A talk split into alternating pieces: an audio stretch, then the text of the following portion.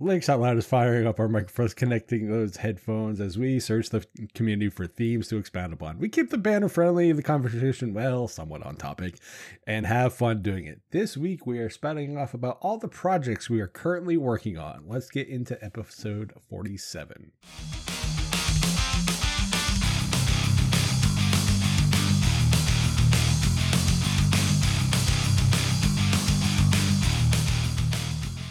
Linux Out Loud is brought to you by Bitwarden. And with me today are my fine co-hosts. Well, thank you. Nate and Wendy. I'm even being polite to you for once, Nate. That's weird. I know, right? Are you feeling okay, Matt? Yeah, you know. Well, I was until I was dealing with you. You wasn't me and Matt. There you go. All right, there you go. Okay, I feel better now. So, Wendy, what is going on with you? I spoke so highly of that Garda A one. And it's already going back. I had this really, really weird issue with it where it kind of froze up. So I had it plugged into charge the next morning, went to go use it, and it didn't have that charging animation or didn't show full bars. Nothing like that was going on on it. There was a light that shows when it's connected to the computer, and that was on, and I unplugged it from the computer, and the light stayed on, the device wouldn't power on, it like completely froze up, was unusable. So I sent a message to the company asking about it, and they said, well, we are just pre-sales, we can't do anything, we don't even know how to fix it, so just send it back. So I'm like, whatever, I'm just gonna send it back, because I definitely don't want a device that if I go to do a show, I'm in a panic, like swapping hardware, because for some reason it's not working, it's froze up, whatever. Overall, when it was working, I thought it was a really interesting device, but after that, it makes me quite nervous to do a show with. And I was actually going to jump on to the Discourse forum, chat with some friends, because there's a room that I like to hang out in in my downtime sometimes. I was just going to hang out with some few friends and chat while I was working on stuff. And at that point, I was unable to because it didn't work. And I had to go dig for other parts that I'd put away thinking I didn't need them anymore. And so right now, this device is going back. And eventually I'll look for another soundboard type device, but this one wasn't the one for me. Well, golly, that's pretty tragic because it looks like such a great device and something you could use for, you know, having other inputs and whatnot that would make doing production from your end easier, especially when you have like, you know, Magneto on or somebody else. That's pretty tragic, actually. Now, the actual failure mode that you're dealing with, is it just not delivering sound? Is it sound quality degradation? What's actually the problem? It wouldn't power on. It was oh. froze up in this specific state and would not power on. Like, I could not do anything with it. So yeah, there was no sound, there was no nothing. It was stuck, and I oh. didn't have a working device. And there's no, like, hard reset. I held the power button for a long time trying to get it. Nope, we were stuck in whatever state it was, and there was nothing that I could do about it. Eventually, it got out of that state. I don't know how long it took, because I had it all unplugged and sitting to the side. Eventually, the light turned off. That said it was connected to the computer, even though it wasn't connected to the computer. So eventually it got out of that froze state, and I went to plug it into power, and it was showing that whole charging mechanism. But a device that freezes up like that is not a good working device. Otherwise, I mean, it was totally cool, because you could have all of these different inputs. I absolutely am missing the mute button. That mute button was so awesome to have on hand and have it lit up. To oh, see, yeah. oh, yep, I'm muted. I can hit the button and I'm right back into the show. Super handy. I would love to have something else like this, but without that faulty issue of freezing up and then being stuck with hardware that isn't working at all. No functionality. It's always too bad when something like that happens, and because that turns off the customer experience overall, because like you were saying, yeah. it makes you not even remotely consider that particular O E M or what, you know, whatever. That particular type of device anymore from that company because of the experience. And their less than stellar response about it didn't help that situation. Right. So I think if the company had given you a better response, you might be a little more forgiving. Exactly. Yeah. If I was, you know, contacting the company and I got a decent response of, you know, what was going on, a way that I can fix it, whatever, then I was like, oh, okay, I can deal with this if I've got a way to fix it. But we don't know what's going on, we're pre-sales. And that was the only way for me to get a hold of them. Um, nope, I'm out, I'm done. I'll find a new piece of hardware, even though I thought this one looked pretty cool. And my use of it, the time that I, I was actually using it and it worked, I was quite enjoying the device. I thought overall my sound on it was pretty dang good. If I didn't have the noise reduction turned on, if I had that on, then I was pretty choppy. But we talked about that the first time with the tone of my voice or whatever. It's just not a good algorithm for me. It might work really good with somebody else's tone of voice. Otherwise, if I'd never had the freezing issue, I'd still be using it. Or if the company'd had a better response to me afterwards, I'd still be using it. But I'll be looking for different hardware now. Well, good luck with that. Because when you find something, I'll let you go ahead and be the risk taker on that, and then I'll follow suit later on. Perfect. Sounds awesome. Nate, I'm pretty sure that's not the way that's supposed to work. Oh, no, no, it's fine. You have your areas where you're willing to make risks, and you have your areas where you're uncertain on making risks. And Wendy's already dipped her feet into these uh, digital audio deck things. That's probably not the right term for it, but, but she's already dipped her toes in that. Close so enough. Now she already has that taste in her mouth for something that works really well. So you know she's going to be finding it, you know, like another Pringle out of the can. She'll find something, come high water, I guess, and she'll find that solution, go through all the pain, and then I can just reap the rewards from that when we have a conversation on the show, and then I'll buy it, and then I won't have to worry about all the pain that goes with it. I've thought about this. Sounds like a perfect plan for you. It is a perfect plan. For me. We'll just totally ignore Wendy's pain in the process, right, Nate? Oh, no, no. I'm going to uh, be right there and say, oh, I'm so sorry and stuff like that. And in the meantime, I'm smiling and taking notes. He's totally not even doing that, Wendy, at this point. Oh, no, I'm smiling. No, that's okay. There's other things that I let him test the waters on, especially as he's doing all of that home automation stuff. I'll let him get a really, really nice plan figured out with all the bells and whistles that isn't connected to Google or Amazon. And then once he's got this slick thing all the way down, then I will be copying him once he's got all the kinks worked out of it. It works. But this goes both ways. I'm yeah. almost there. Give me a few more weeks. Now, I'm about to go to sleep with talk about the Steam Deck because you've got an improved case for yours. Okay, I'll be back from my nap in a little bit. Sounds like when you two talk about three D printing. You know, I like it all. I know you do. I'm like the center part of the Van de Graaff thing. Or a Van de Graaff. That doesn't matter. The two overlapping circles, whatever that's called. I can't remember right now. Venn diagram. Venn diagram. Yeah, Van de Graaff is a generator. Van de Graaff generator. Anyway, I have a Steam Deck. And I really enjoy my Steam Deck. And right now, my oldest is enjoying my Steam Deck for me because we're recording this show. And he says, can I play on the Steam Deck? I'm like, yeah, sure, go ahead. That's fine. Well, a few months ago, I think it was now, Matt, you told me about this J SAUX company and that they have dock stations and so forth. You actually just told me about the dock stations. And I really wanted a case for it because I tend to drop things. I don't intentionally try and be careless, but it does happen. And I'll just mishandle something or, you know, maybe grab the hard shell to go box that the Steam Deck came in and maybe not have it zipped and the Steam Deck goes flying, stuff like that. I need a case for my Steam Deck. And I got this case from J SAUX. I was a little disappointed with it because it wouldn't fit in the dock station from J SAUX. I got the improved one that has the more U S B three and the, the gigabit Ethernet, which I probably won't ever use, but you know, nice to know it's there, I suppose.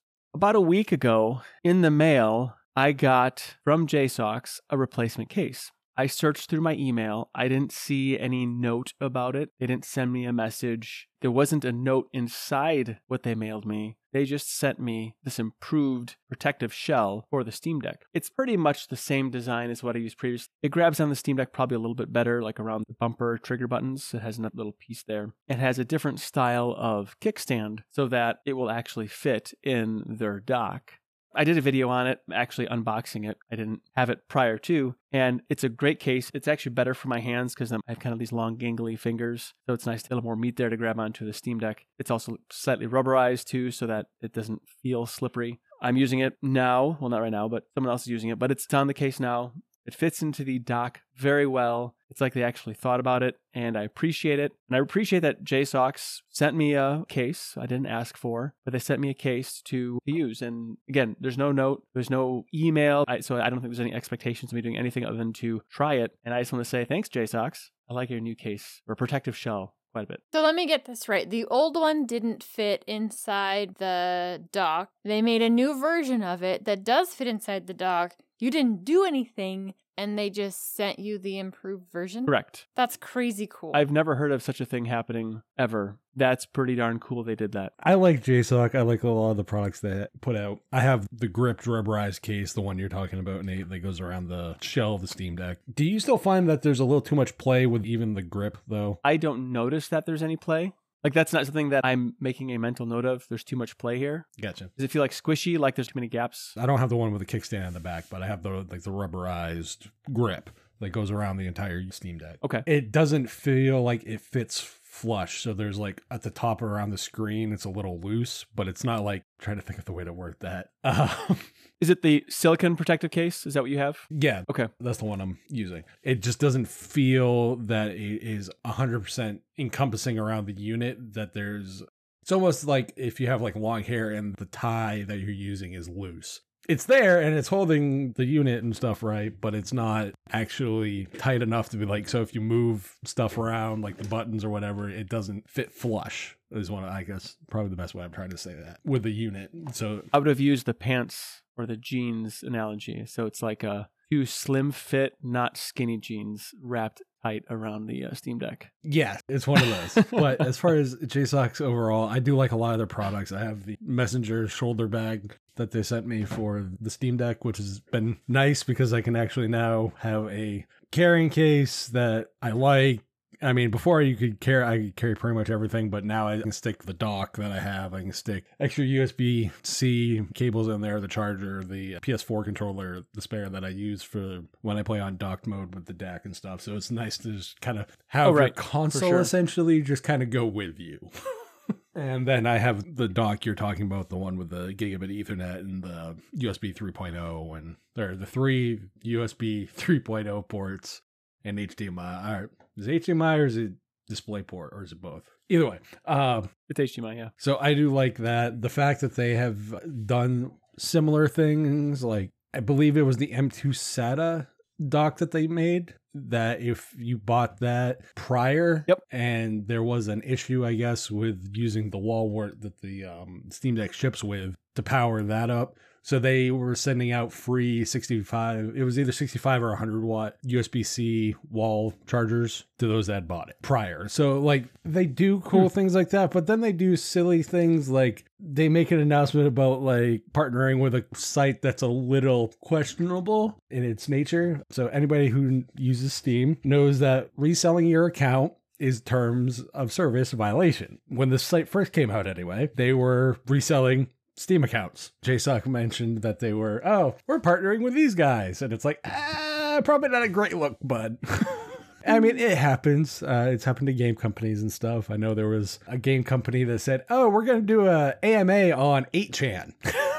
So expect them on certain things. But J SAUX overall, their products are fantastic. And as far as most of their customer service, barring a few P R fiascos, I have nothing bad to say about them as a company. Yeah, you know, I think um, it's possible sometimes a company can get a little tone deaf on something, make mistakes. But when you think about it, I know I've said things like this before, but J SAUX is an organization that has imperfect people in it, and imperfect yeah. people make imperfect decisions, and these things happen. I try to uh, approach decisions by people or organizations with little grace, you know, like, look for a pattern of behavior, not like a, you make one oopsie of a decision and, and all of a sudden now you're on the bad list. No, I don't subscribe to that. Yeah, I'm the same way. Like for me, the way I looked at it was simply the simple fact of, well, this kind of ties into Wendy's where they have provided great customer service for a lot of stuff. So like as a customer, I can't really be yep. like, oh, you're horrible after a screw up, basically. I'm, I'm not sure if we're allowed to say that or not, Wendy, but. For an oopsie. For an oopsie. So for me, I was just like, you know, stuff happens. We all make dumb decisions and then sometimes we double down on those dumb decisions. That's just what happens. And okay, whatever. And move on. But at the end of the day, how's their customer service? In the D J mixing units issue that you had, Wendy, customer service would have gone a long way. Oh, yeah. It would have made all the difference in whether I was keeping the product or not and whether I would continue to recommend the product or not. Because I was at the point when I first had it that I was definitely going to be recommending it out. And now I'm not comfortable making that as a positive recommendation. Whereas the customer service that you've had, even if, you know, something goes wrong, I mean, it happens for everybody, that if they can come back from that, be like, oh yeah, we messed up, or hey, this is how you fix it, whatever it is, then you're building a positive relationship with them. And it sounds like J SAUX is doing that with its customers. Totally. They loves that little surprise of like, hey, here's the new improved thing that we you bought not that long ago. Oh, cool. For sure. It's pretty surprising. It's very uncharacteristic of a lot of companies today. So I don't know how they can afford to do that, but they must be doing well enough, or at least are confident enough in the direction that they're going, that they're going to give out a few freebies here and there. I mean, it wasn't totally free. I did pay for one case. Yes, but they sent you the new and improved one for absolutely free that f- actually fits the case. Right. Fits the dock station. Yeah, that's pretty fantastic. Well, speaking of Linux computer products, Matt, you've done an upgrade to your Linux computer product. Tell us about it. I haven't done the upgrade yet. I'm still waiting on the thirty-two gigs of RAM. Oh, okay. But it's in the works of being done. That's one project I'm currently working on. And what machine is this? Oh, oh, I was getting to that. So for those that don't know, this is not the Steam Deck. I already upgraded that from the sixty-four gig model to five twelve. The one you can wake up now. Yeah, well, I don't know. Still talking retro consoles and stuff, Nate. I don't know. I'm a little bit more interested in this one from the conversation that we had before with what's inside of it. I mean, I guess both of them have their high points. This one is a little bit less. Yeah, I never mind. They're both retro gaming stuff. Wake me up in about twenty minutes. Steam Deck isn't retro. I just use it for retro. No, it's not retro. You use it for retro. It's just just handheld gaming. Like, Matt uses it for other things other than handheld gaming too. It's just not my thing. And the kids have a regular console. They've got an Xbox One. We're good. So the Atari V C S was recently put into a state of flux, and they had a sale during the holiday that I ended up buying one. This is a Ryzen three based system. I believe it's on the like two thousand series C P U, G P U, integrated graphics. But you can upgrade this max RAM. You can go to thirty-two gigs. You can upgrade a uh, SATA three S S D or M dot two SATA S S D. So do keep that in mind. These are not NVMe drives. Don't use them. It was like one hundred sixty-ish with some shipping and our tax and stuff. Nice little computer, interesting retro style and design, but honestly, I think I'm just going to turn it into an H T P C. It's going to be totally real. So my H T P C needs an upgrade because uh, right now it is literally a old laptop that is literally hooked to my T V that has way too many things attached to it. And this fits nice and neatly into like an entertainment center or anything else. So the fact that you can kind of do whatever you want with the system is really what I bought it for. And the upgradability was another reason I bought it for. I did want to give the Atari O S stuff its chance. I'm probably not necessarily the target market. I have had less than an ideal experience on certain things with it. So it's going to be nuked and paved, and it's going to be a H T P C. What are you going to run on that home theater P C? It's probably going to be a stripped down. I'm probably going to use like Manjaro Architect and have it so it just boots mm. directly into Kodi. Okay. And then I'll end up customizing and getting all the, the scraper information and all that stuff for my other stuff, uh, metadata collection done, because I got a lot to go through. That's probably what I'll put on it. I'm not one hundred percent sure, because really any Linux O S for it will do fine. Even with the RAM and stuff, I'm more interested to see how the G P U handles stuff. So I want to upgrade the RAM to a decent speed as much as I can. And I want to upgrade the internal storage for what I can. And then install a light-ish O S on it so that all the RAM and C P U cycles are being more for video and that stuff. That's cool. So really, you don't want something with a lot of bells and whistles. You just need it to properly pull in video from if you've got a server or other streaming services you've got going on. Mm-hmm. Yeah, exactly. As a hundred, I'll probably be about three hundred dollars into it by the time I actually get the RAM and stuff. I already got the S S D that I'm going to use. So that's one project I'm working on, but I'm also working on a, a different project as well.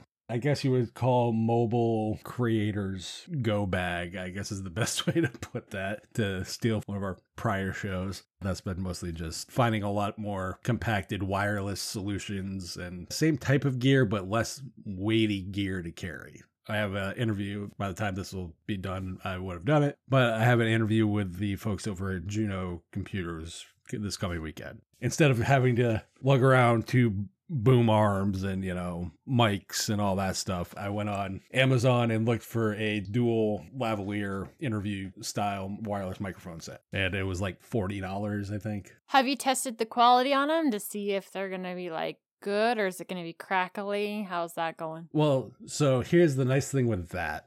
What I ended up doing is they're mono mics. So, Wendy, you'll understand what I mean when I say that the issue between mono and stereo. Yeah. Mono, basically, for those that don't know, is you'll get kind of sound out of one speaker, and that's what you get. Stereo, you'll get both, left and right. If you go into O B S and go into the advanced properties, there's a check mark that allows you to basically duplicate another audio channel. So if you only have mono, it'll put it to whatever audio channel isn't being used. That'll give you a stereo audio. So I've been testing that out once you add in um, some of the noise suppression stuff, because where we'll be meeting is more of a corporate coffee shop, I guess, is the, probably the best way to put it. Hmm. That'll definitely help with a lot of like the noise suppression and that stuff, and yeah, tying in a bunch of the O B S stuff. So the quality is good. The range is pretty good for the most part that I've seen too. So the fact that it's U S B C is real nice as well, because I can charge stuff with it and whatnot, because I have a couple. Oh, U- yeah. I have a couple U S B uh, C ports on the Acer that I have as my quote unquote creator's machine now. Are you going to be able to have multiple microphone inputs so you can have one on the interviewee? Yes. Be able to record them simultaneously as well as adjust their volumes and everything else? Or are you less concerned about the adjustment of the volumes? So from what I've tested, Tested thus far, once you plug in the U S B C transmitter, it basically ties both microphones to it. Take what you would get with like a wireless audio system if you were using like normal wireless quarter inch plugs into insert mixer board here, Nate. You've done this before. So the wireless systems for that, mm-hmm. that wireless unit that generically goes with those microphones and ties each one to different channels and all that jazz. They've basically shrunken all that down into like a pegged, teed U S B C device. And it's maybe half a finger length in total diameter. It works on both channels as far as like it'll pick up both microphones, because the problem with O B S and recording, like with two U S B mics sometimes, is that sometimes the timing can get out of sync depending on the specs of the mic. Hmm. So what this allows is it comes in as one input. If I adjust the input on mine, it's fine because it's adjusting the input on everything. But obviously you can get down and granular to control more if you want. But that's the one thing I liked, where it was just like, oh, this is actually really simple to not be a headache. That's really the biggest thing. Uh, I'm testing it out for like things like GameSphere as well, so I don't have a microphone literally sitting in front of my half the screen in front of my face. That That's another thing I'm looking to try with, and uh, oh. also gives a mobile solution as well, because the next thing is I'm getting the gimbal and all that jazz for the cell phone and all that jazz to try with U S B C on that as well, to see how that does for more of a live streaming kind of input into O B S and whatnot. Well, that's very cool. Are you going to be testing it out, like uh, giving like trial runs prior to do the big interview? I've had it for about a week, and I've done, you know, the bare minimum tests as far as like, hey, it's, I don't want to say, hey, it works, but you know, I, I've tried tweaking some of the audio settings and that jazz. So like the audio is actually pretty good once you kind of tune it just right. And when it comes to lav mics, is more placement than anything else. You know, obviously you want them somewhere directly below where the, your mouth is going to be. A lot of people put them off to like the side and some stuff. Uh, a lot of it really depends on body movement and all that stuff, because you're going to have the, the brushing of talking and all the other stuff going on with the mics. So there is that potential body movement issue, which not a whole lot I can really do about that. Right. I think it's always fun when you get new hardware, although it's not very fun when you get new hardware and you have to send it back like Wendy's having to deal with. But it sounds like, Matt, right, you might have something here that's going to work really well for you. This is literally what I've been trying to do for like four years, where it's literally I can cram everything into a small school size backpack essentially. And it's like wireless headphones, wireless mic, and it's all just plug, drop, pick up, put the creative stuff out as far as the laptop, close it back up, throw it all back in the bag, and just walk away. No extra cords, no extra microphones. all the stuff that I've been trying to do for the last few years definitely uh, will help with that. So um, because my living situation is more spatial issues than anything else. So if I can get this to work, that means I can actually record from home. Oh, that would be so awesome for you to not have to be traveling to the recording studio and then back home, especially with as crazy as your schedule has been. And the little bit of time that you've actually gotten to be at home. Yeah. The nice thing is this will also open up more opportunities for me to game at home. Ooh, of course, that's better. That's nice. Well, also the nice thing is because of the style of place I live in, the way it's built doesn't make this type of content, audio stuff, really good because it requires a lot of space. So like decent microphones and all that jazz. Yeah. The lav mics are not something I would use on the podcast unless I absolutely had to, or if they're of halfway decent quality. Um, there might be a show, Wendy, just a heads up. um, well, as long as I can get a good audio sample of the noise to then cut it out, it's not that big of a deal. It's when I'm fighting to try and get a good sample that I'm like, oh my gosh, I could just kill you right now in the nicest way possible, I mean. Sinister Wendy comes out. I'm just saying. For me, that's really a big thing is I finally went all in for the most part on like wireless earbuds and headphones and stuff. I've always been reluctant because Bluetooth has always been, I'm not an audiophile or fiend when it comes to like specific audio, but the sound quality was just never overly impressive on a lot of that stuff. Yeah. Now that I've gone wireless, like I literally, you have the charging case and it's like, oh, that's U S B C. Awesome. Okay. So I can charge all the things. I still have like production headphones that I can use, but literally for me, the biggest thing is just that mobile solution to kind of open up a lot of stuff in the personal life. And that's been a big struggle because the tech, the price point for that tech prior was not within a realm of affordability. I know Rode has like some type of like U S B lav mics, but they're like two, three hundred dollars per one. Ooh. I mean, I can't say I haven't spent a lot of money on a mic because like the mic I use generically for this show is a is a Marantz uh, professional mic, but it costs like, I've got it stupid cheap, but during the pandemic and everything else, that went up to about one hundred seventy-nine the last time I looked at it. Yeah. For me, the life situation is a, a lot of why I'm doing a lot of the stuff I'm doing. So the H T P C, well, new hardware, but it also, it's compact. The audio stuff, while for the network, is also kind of selfish and for me as well.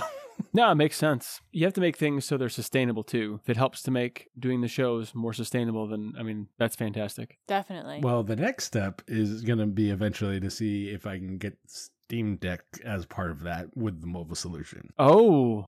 As Wendy goes back to sleep. Yeah, she started nodding there a little bit. Uh, I'm out. Yeah. The Steam Deck makes a fantastic production computer, Wendy. I will say that, and I'll leave it at that. I'm not going to talk about gaming on it. I know you said that it worked really, really good when you were using it in desktop mode, and that does interest me. Obviously, I've got this massive tower over here to my left, and then there are still plans to hopefully build the kids' gaming system pretty early on this year, like late February, early March to actually get that put together. And the Steam Deck may have taken that, except for I can't actually hook their V R headset to that. So that's kind of the biggest downside of filling in that gap because their headset has to be able to connect to it. Oh, no, totally. Yeah. The Steam Deck, no, do not even attempt V R with the headset, with the deck. I love the deck, but it is not for everyone. It's for a lot of people, but it's not for everyone. And there's limitations to every single piece of hardware, and it's what do I need this thing to do? Exactly. And I just can't find a good place for the Steam Deck to fill for me because I've already got other piece of hardware that needs to fill that goal, or it can't fill the spot that I'm needing. So maybe eventually, I'm not going to say never. I'm not going to say that I'm never going to own one. Because if I do, then that's really going to come back and bite me in the butt like things that you have said before, Matt. So I'm not going to say I'm never going to own one. I don't know what you're talking about. I don't know what you're talking about. Yeah, I'm not going to say no, but at this point in my life, it just doesn't fit in our tech realm. Which totally makes sense. The best way I can probably say that it would work best for you is if you needed a, I don't want to say cheap, but if you needed a drop-in, like say... And I'm not saying I hope this happens, but if something happens with one of the kids' computers in general, just bland statement. Yeah. Getting the four hundred dollars base model and any U S B C plug will make it a great situational replacement is probably the best way to put that. You're tied to obviously a screen, which that can be problematic, but yeah, if that limitation is workable, not saying it is for everybody, then it, it is something that can be used as a good drop-in. I hate calling it a P C because to me it's not. It can be used to do P C functions and a lot of P C stuff. I think we need to actually abandon the whole uh, P C name, because is it really personal? When it comes to Steam Deck, yes. I just mean in general, though. Technically, I guess you could say the last two pieces of hardware we're talking about, you could say are actually P Cs, because you can make them personal. All right, if you say so, I'm not going to argue. Because I, I think you're probably right. I hate saying that. Oh, that was painful. Oh. I think Nate just had an ulcer. Something. Wasn't good, whatever it was. Nate, are you okay? Do you need C P R? Do you need to take a minute and just breathe? I think I'll be okay. It's all going to be okay. I'll be okay, yeah. Okay. I think we're going to make it. You sure? No. All right. This episode of Linux Out Loud is sponsored by Bitwarden. Bitwarden is the password manager that we use and trust. Bitwarden lets you set up things like a PIN to easily access your password manager, as well as additional authentications, such as master passwords and adding phrases to fingerprint security, all to keep your passwords safe. Bitwarden is the easiest and safest way for teams, individuals, and businesses to store, share, and sync their sensitive data. Go to bitwarden.com slash tux to get started for free. Say you want that premium account. It starts at just ten dollars per year. What comes with that? One gigabyte of encrypted file storage, two-step login with YubiKey, U two F, and Duo, Vault Health reports, T O T P authenticator storage, and generation, plus priority customer support. Make the smart move like many in the community have and go to bitwarden.com slash tux to get started for free. If you're like me, though, you'll want to show your appreciation for this amazing open source project by signing up for the Premium Edition, especially where it starts at just ten dollars per year. Thanks to Bitwarden for sponsoring this episode of Linux Out Loud. So while we're talking about tech and projects we're working on and all the other fun jazz we got going on in our lives, Wendy, you seem to have uh, quite a lot going on right now. Yes. What thing specific do you have that is going on, though? If you follow me on Mastodon, you saw that I started a pretty large three D printing project. I have a small upright toolbox that is being converted into a Lego robotic station. So with all of these new kits we have, all these parts, all these hubs, motors, the little boxes that I was using to sort everything out just wasn't working anymore. I think I was up to eight or nine different boxes that were out. The one fishing tackle box that we had that I really originally had all the parts in was just housing some motors and sensors and hubs inside of it, had none of the actual parts in it, and it was a mess. Like, to actually get to anything to work on it, it was already taking up the entire dining room table, let alone having space to do the work on the robot. So I decided there had to be something else. There had to be a better way to do this. I found some little boxes on Thingiverse. I shared the link on Mastodon. I will share the link below again, or in the show notes, on which ones I'm using, because they're pretty gosh dang handy. So the one by ones are two and a quarter by two and a quarter, and then there's different heights. So the ones that I've been printing are just over two and three fourths inches tall. Absolutely fantastic for the application that I'm putting in, even though they were designed for an IKEA drawer. Anyway, I had originally printed off a two by two. So it's taking that original square piece and you have two by two, making a square in them. Pretty ingenious way of describing these things. Printed off one of those, printed fantastic, put some Lego parts in it. I'm like, yep, this is rock solid. This is how we're doing it. I tried to print sixteen one by ones because my build plate is big enough, and was having some issues with the filament because I was using P E T G. I got a roll of that for Christmas from my brother. And so I was like, yeah, we're going to hit the ground running, get some printing done. And by the time that I was getting to that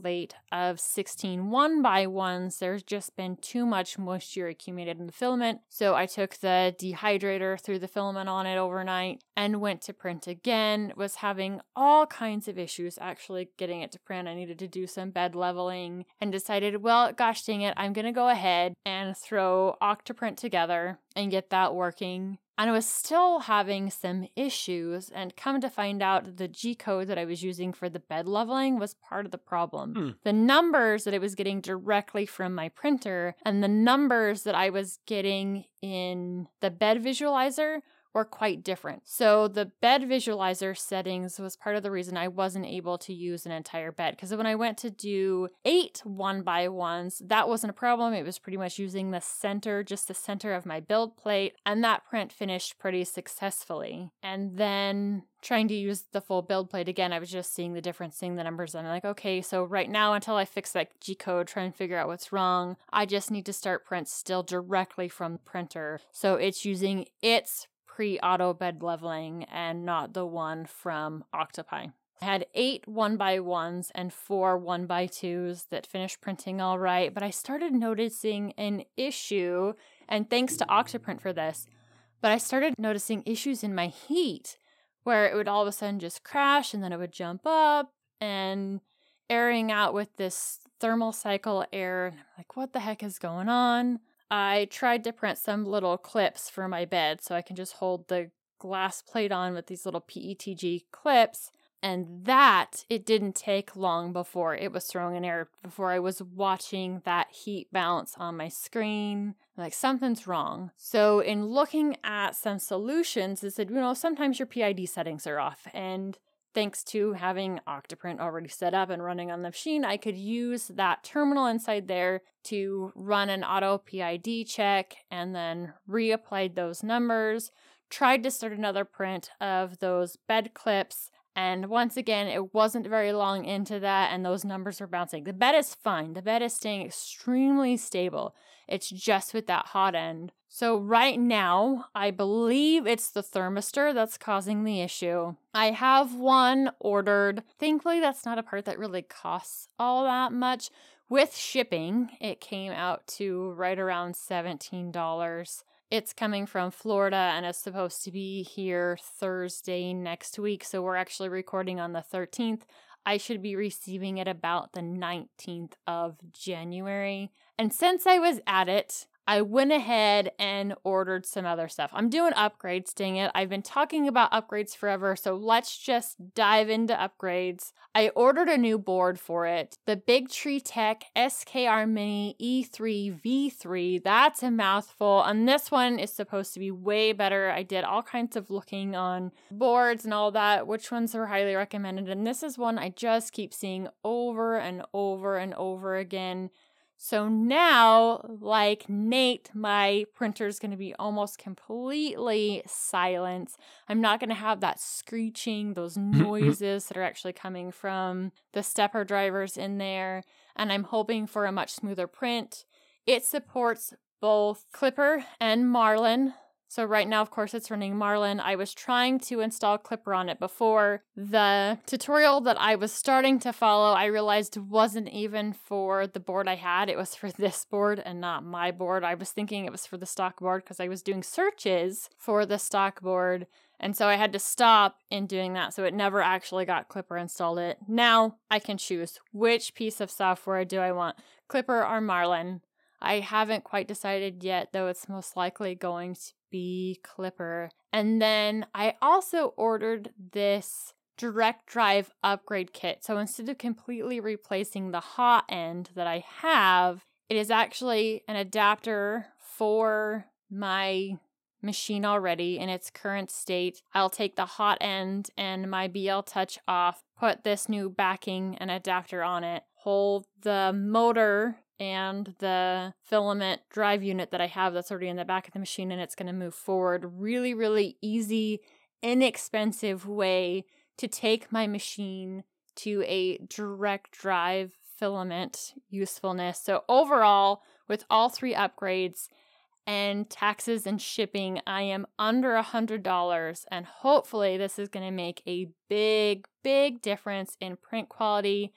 I'd ordered myself two more rolls of P E T G from Matter Hackers, and it is so painful to have three rolls of filaments sitting there and not being able to continue this project that I really, really want to get done because my thermistor. Mm.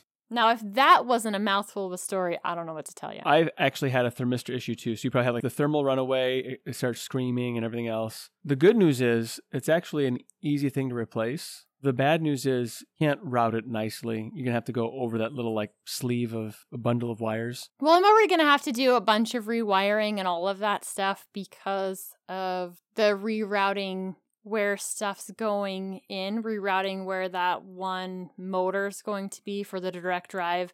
And on top of that, I need to figure out where I want to put that filament detection unit. Is it going to be staying in the back and I'm just still running filament up and over? I don't know. I've got all kinds of rewiring and tweaking to do in general at this point. Yeah, but I think you're probably going to be happy with the results regardless. You're not really going to recognize your three D printer unless you squint when you're done. I'm excited not to recognize it. I really don't hear my printer running anymore. I mean, during the day, my door's open. The door to the spare room is typically open, so I can hear it as it's running back and forth. But it's the kids, since it's on the other end of the house, that are currently dealing with the noise, or was dealing with the noise that it was making while running at night. And now, with this change, that's going to be one less noisy thing in the house. And then hopefully I can finish figuring out what's going on with the G-code, get that dialed in for the bed visualizer so I can just continue to send things to the printer from OctoPrint mm-hmm. instead of having to touch the printer at all. The coolest thing about OctoPrint is that you can open it up and you can watch and see that your printer is printing properly without having to be right there next to it. Make sure everything's okay. You can check the temperatures and all those things. And to add on top of the coolness of OctoPrint, you can integrate it into Home Assistant. And in Home Assistant, you can Ooh. get all the stats on what your printer's doing, if there are any errors and so, so forth. It actually gives you a whole fantastic readout of information. So there's all kinds of really wonderful features that come along with OctoPrint and Home Assistant and everything else. I need to get a camera hooked up to it because one issue I did run into before I was noticing the thermistor issue was it got clogged. And it wasn't actually in the print head that got clogged. It got clogged up in the Bowden tube. I think I just had too much heat travel up. And so there was an actual clog in that because I'm printing at pretty high temperatures with these P E T G. And that's where it had clogged up. That's where I'd had the issue. And so I went in to check on it. And I'm noticing it's quote unquote printing, but it's actually quite a ways off of where it's supposed to be printing. Hmm. Once I get a camera on there, then that's one more place that I can actually check the print without having to go back and look at it. Because I notice that if I've got something printing, and I'm especially if I'm worried about how the print's going to come out, I'm constantly going back to look at it. And it's really, really hard for me to get things done because my mind's like, ooh, how's the print? Ooh, how's the print? And I'm constantly back there and I've got way too many other things to do to be in there doing that. So now if I can just have a window open where I can see all of that stuff going on as I'm at my desk getting things done, I potentially can be more efficient. Yeah, you probably will be. You're not going to regret purchase of a camera. Well, and you can use all different kinds, even just a cheaper end webcam. So it's not like that's going to be that big of an investment either. We'll start with these upgrades. I'll have all kinds of wiring and stuff to get refigured out, and then we will add the camera. Though I'm not the only one doing upgrades to my printer.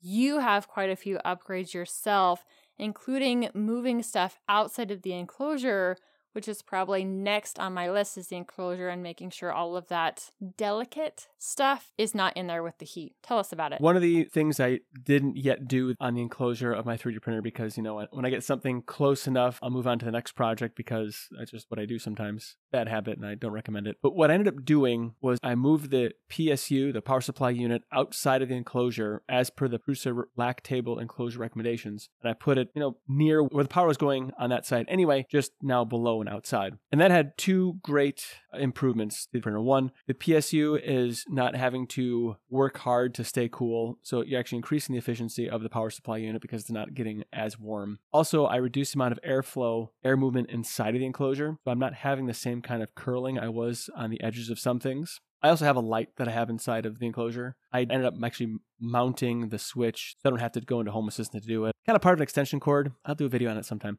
I have it now mounted on the underside of it so that I can easily turn it on and off if I want to, whatever. So it's just, the Switch is right there. It's hidden, but it's there. I know where it is, and that's all that matters. And it didn't really take much to do. I just got a little extension cable for the power supply to the one foot, literally, extension cable, and then a Y adapter. So I talked to you previously about having OctoPrint, the OctoPi, take power off the P S U. So I got the Y adapter for that as well. I'm now waiting on some connectors so I can have a nice clean plug solution into the Y adapter rather than butcher up the Y adapter. I can plug the buck converter into that Y adapter and then have that give the Pi the power it needs so I can remove an extra wire out of the system. What I think might be a neat idea also is to power the lights inside of there as well. That might be a bit of a bridge too far. Which main board did you replace the original one with? It's an official Creality board. So you end up probably going with their silent board instead of a third-party board.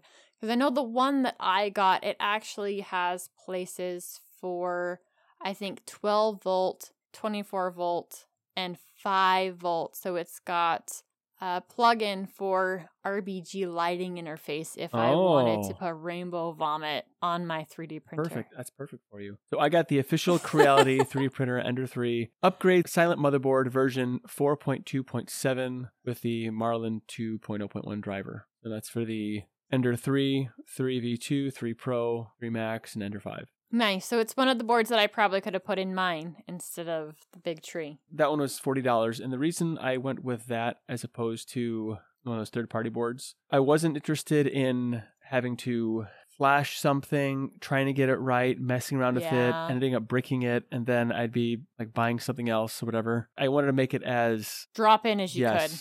Drop and go. Exactly. Well, I guess when my board shows up, I will tell you how complicated it was or was not to flash different software onto it and get it all configured properly. Oh, that'll be cool. The next upgrade that I'm considering now that I got the power supply out of the way, I'm really thinking about getting the dual Z-axis upgrade kit for it because like this is not relevant to you at all. There's only one Z-axis on one uh, screw on my three D printer. I'm really thinking about getting the uh, the dual axis upgrade kit. It's another thirty-two dollars. Since going with the direct drive printhead, that motor's having to work a little bit harder in the up and down, and also sometimes like when it turns off the axis, it'll just kind of roll down, and that's kind of annoying. And also, that's more Uh-oh. Sinking that you have, so it makes for more of a challenge in leveling the bed, too, with the direct drive, because I don't have the dual screw. I think um, Creality was very smart. They gave you very bare bones, minimal viable product, and then you get a taste for that three D printing, and you want a little bit better, a little bit more, a little bit better, and then you end up spending like twice the price of the actual printer in upgrades.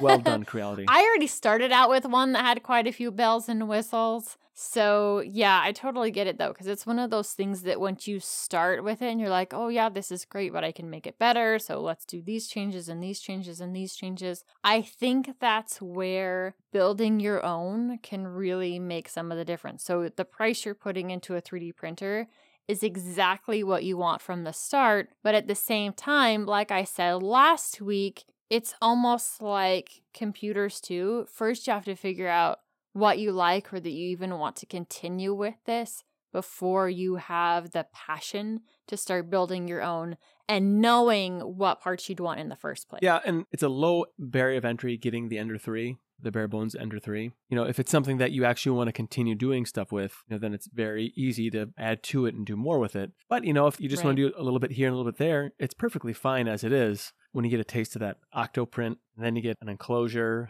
Well, actually, you use the Ender three to print the parts you need to make your Ender three better. It's a self-improving yes. system. Yeah, absolutely. And so I know I can't wait to print other parts from a printer and do columns of other upgrades. We've got lots and lots more three D printing stuff to talk about in the future. And right now, I guarantee Matt is fast asleep, and we're actually going to have to wake him up for Game of the Week.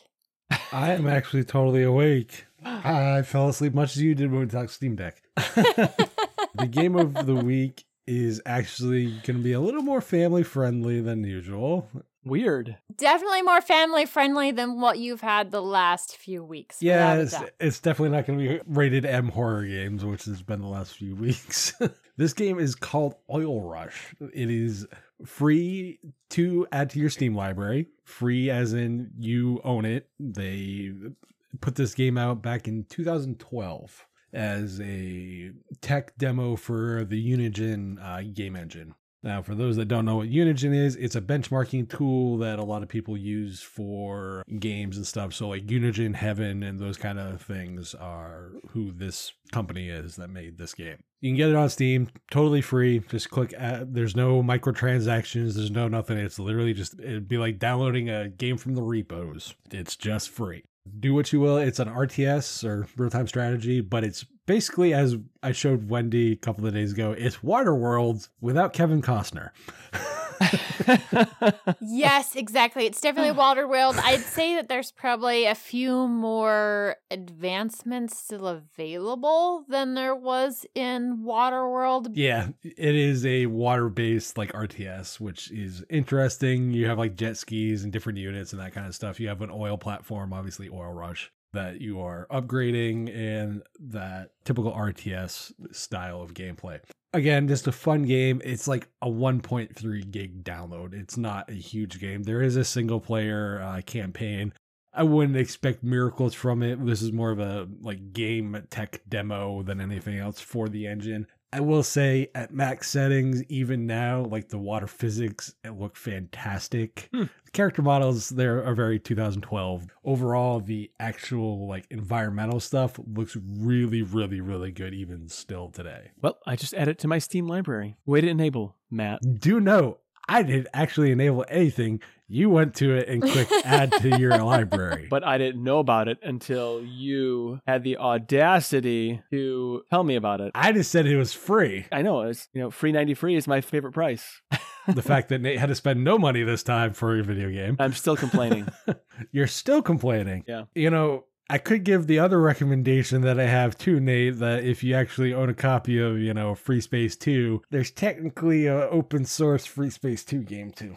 I bought it on G O G. Is there a way to run it cleanly? It uses the asset because of how the art and all the other stuff works. You can still, yeah, there is a way to run it cleanly. You'll have to do some importation from uh, your G O G game. But I have to uh, figure out a way to like clear up my schedule of projects so I can just sit and play some of these games. This one, this Oil Rush looks like a lot of fun. You know, I haven't cranked on FreeSpace in almost a decade now. So I believe, if I remember correctly, the name of it is, uh, I think it's just the FreeSpace two source code project. If they have a GitHub, F S two Open is the name for it. I haven't tried playing Descent on the Steam Deck yet. I don't know what my problem is. I mean, that's a great game, but I'm used to the joystick way of manipulating the things. I don't know. I got to try it. I have to try it. Now it's your turn to toss in your two cents on today's topics. Hit the Discourse forums, drop us a line under this video, or use the contact form by visiting tuxdigital.com slash contact.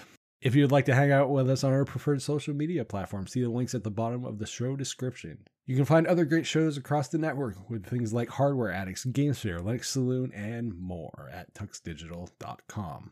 Show your love for your favorite podcasts and shows by visiting the Tux Digital merch store. Grab yourself some awesome swag like the gamer-centric I pause my game to be here shirt. Do that every week. Or join hashtag Team Wendy with some sinister Wendy swag. She really is that evil. I'm not evil just because my sense of humor sometimes is a little bit dark.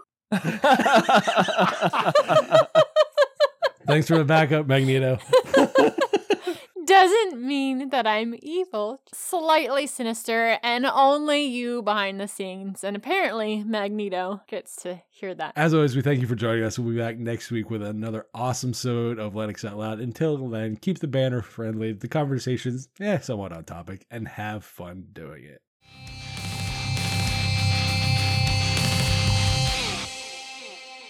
Magneto hitting back at you one day, just saying.